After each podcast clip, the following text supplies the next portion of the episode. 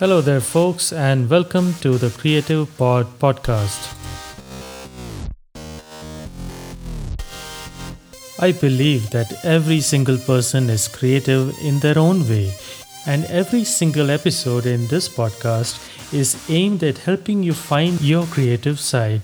So listen on and join in for the fun with the Creative Pod podcast.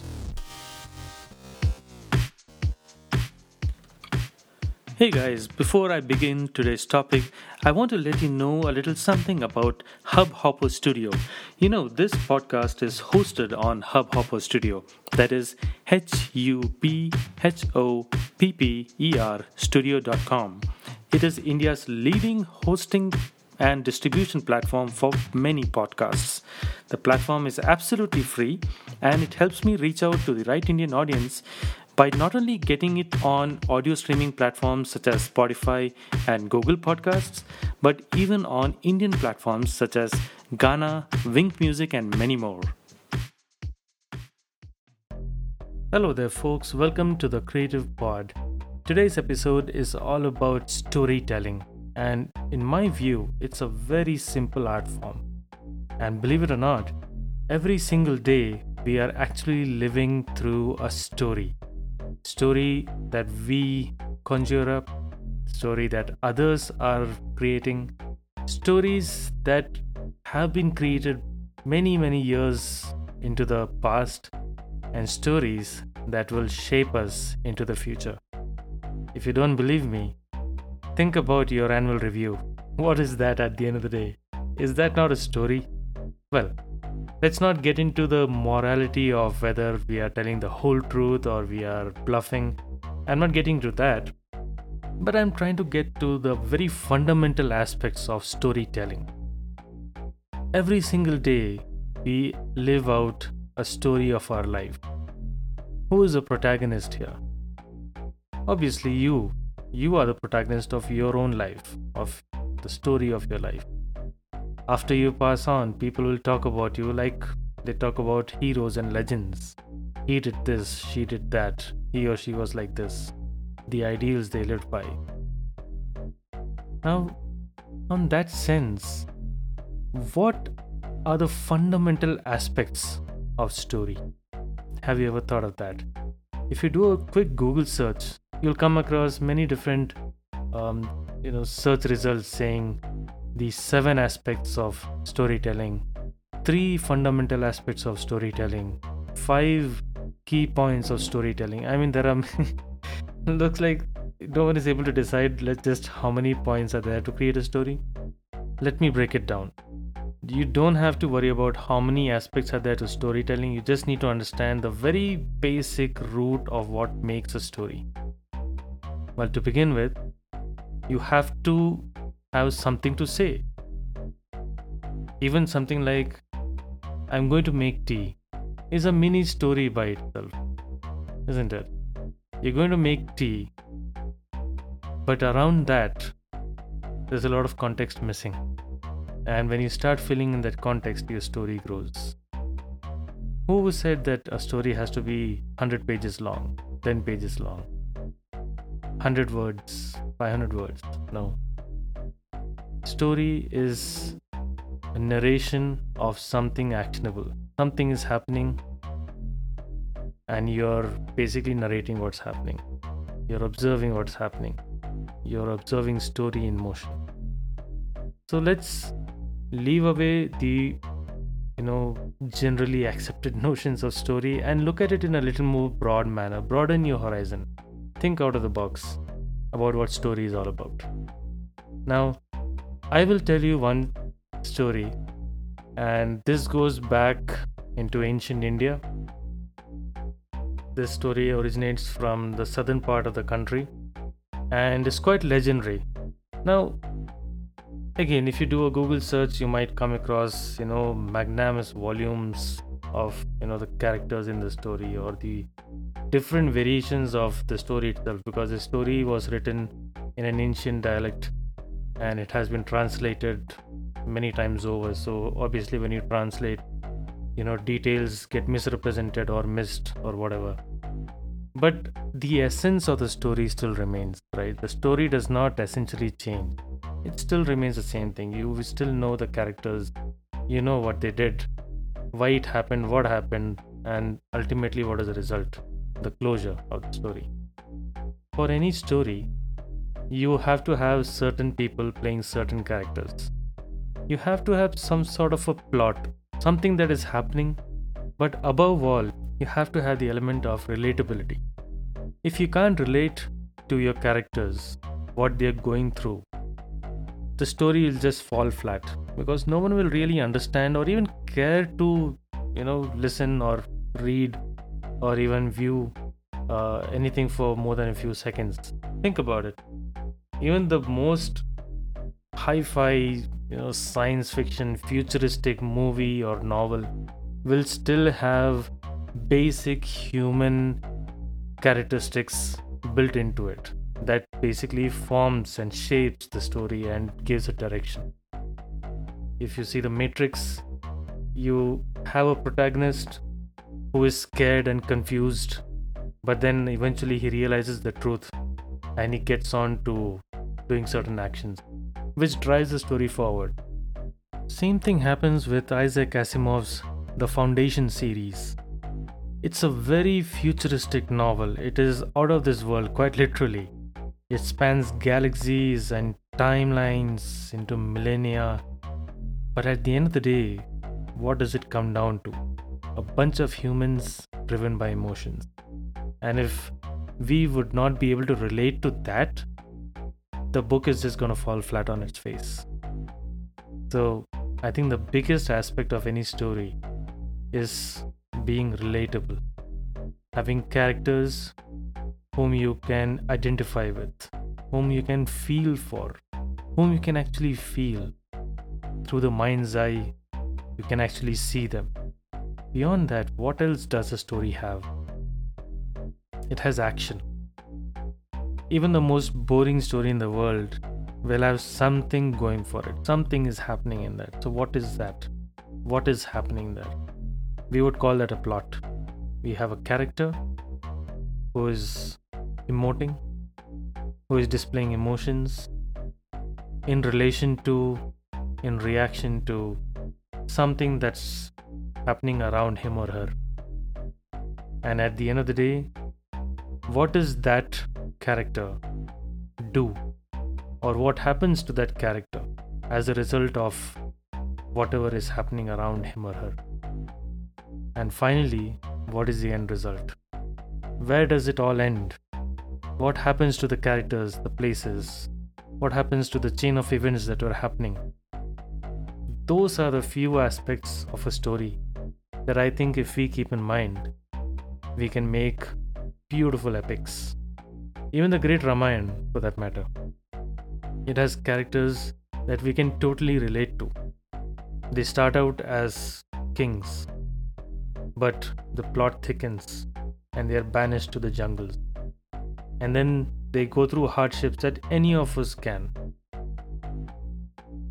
And in many ways, even the story of Ramayana and Mahabharata is quite metaphorical.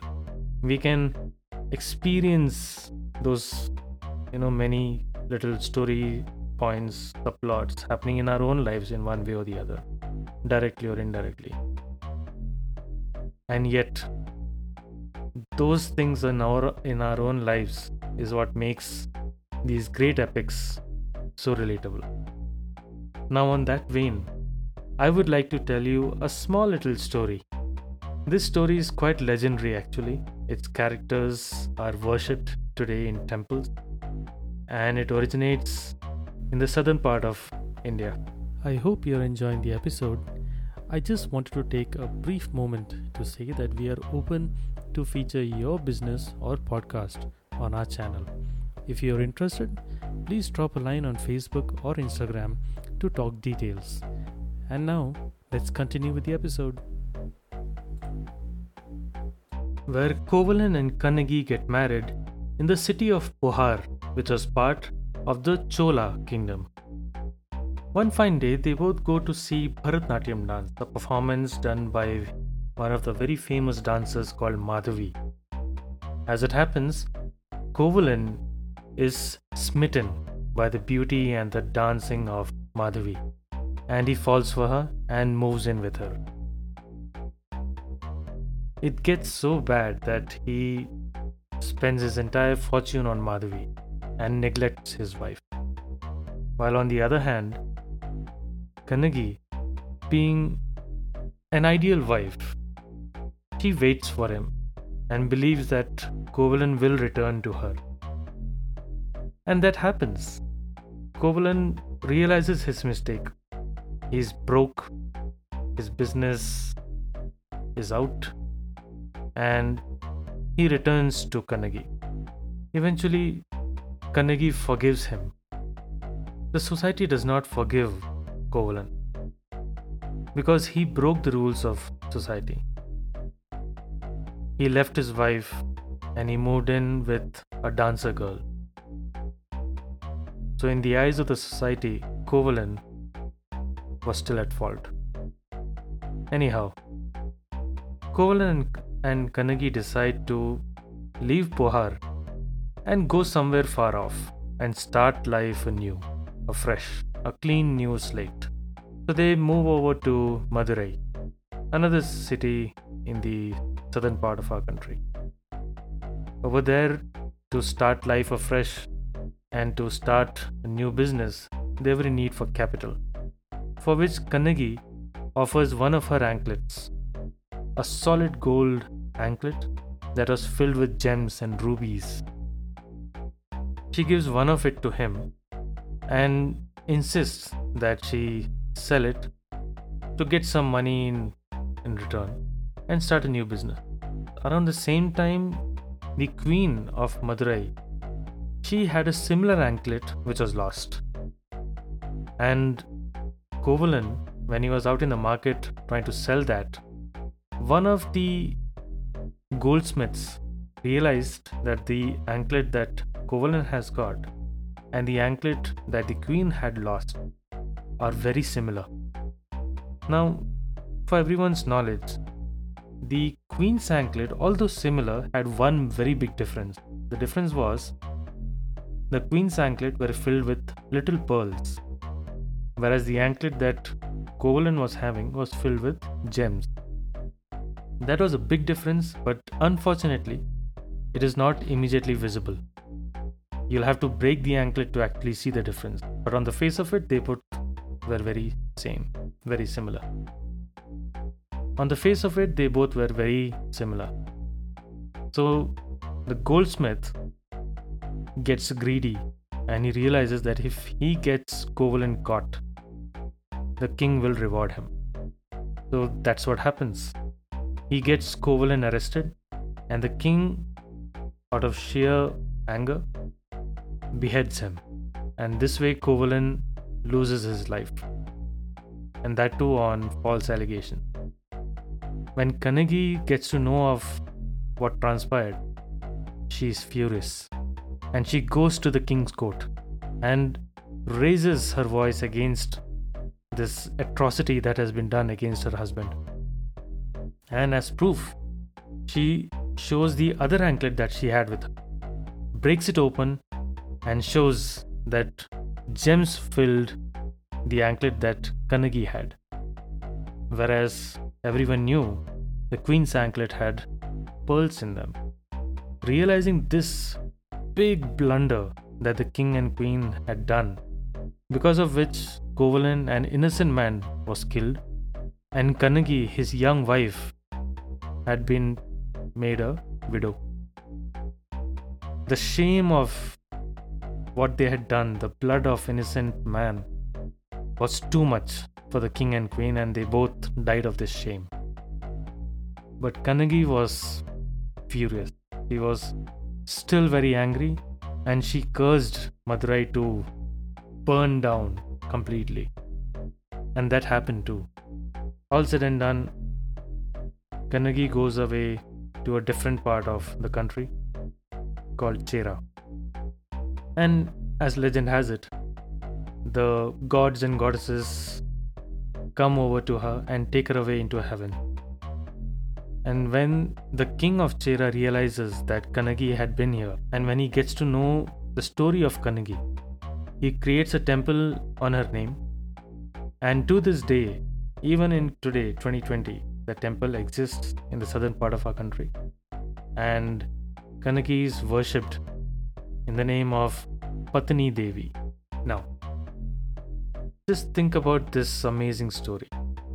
It's a very short story that I've told you, but it still has got all the, you know, important aspects of storytelling.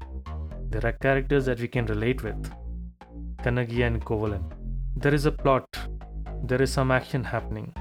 Wherein Kovalan falls into the wrong hands or the, or the wrong side of things, ruins himself, but then comes back, starts life afresh and then again lands up into trouble, which eventually destroys him. But then he's avenged. And at the end of the day, the story has a rather legendary ending where Kannagi is taken into the heavens, and here on earth, a temple is made in her honor, which stands to this day.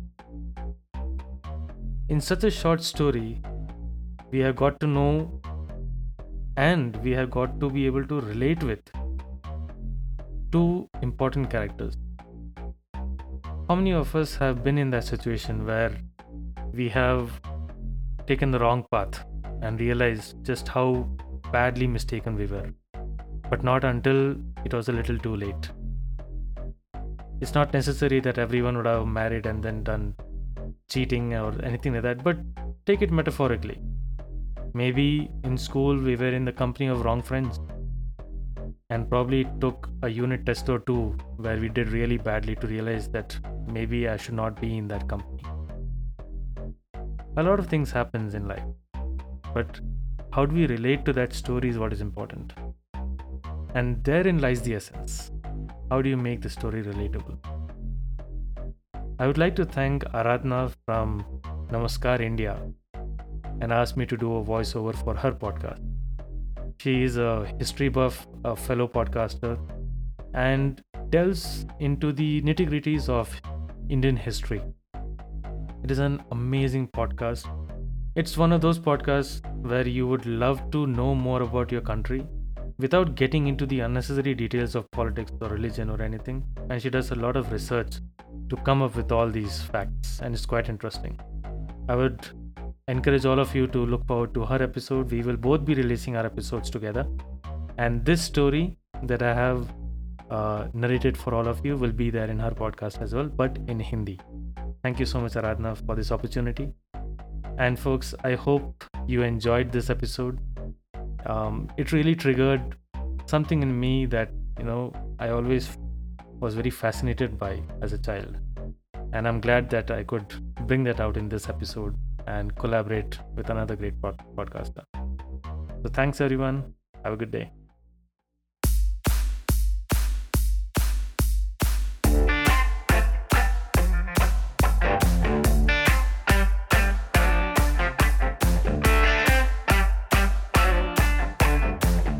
And with that, we come to an end, folks.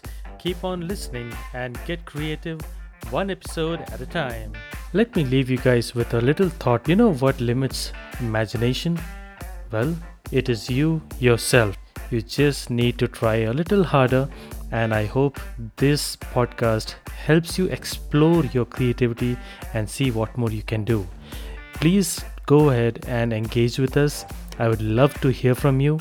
We are available on YouTube, Facebook, Twitter, Instagram, Reddit, Photolog, Patreon, and IMDb. So go ahead and reach out, share your thoughts and your creativity, and let me know what more topics you would like us to cover on the Creative Pod. The Creative Pod podcast signing off.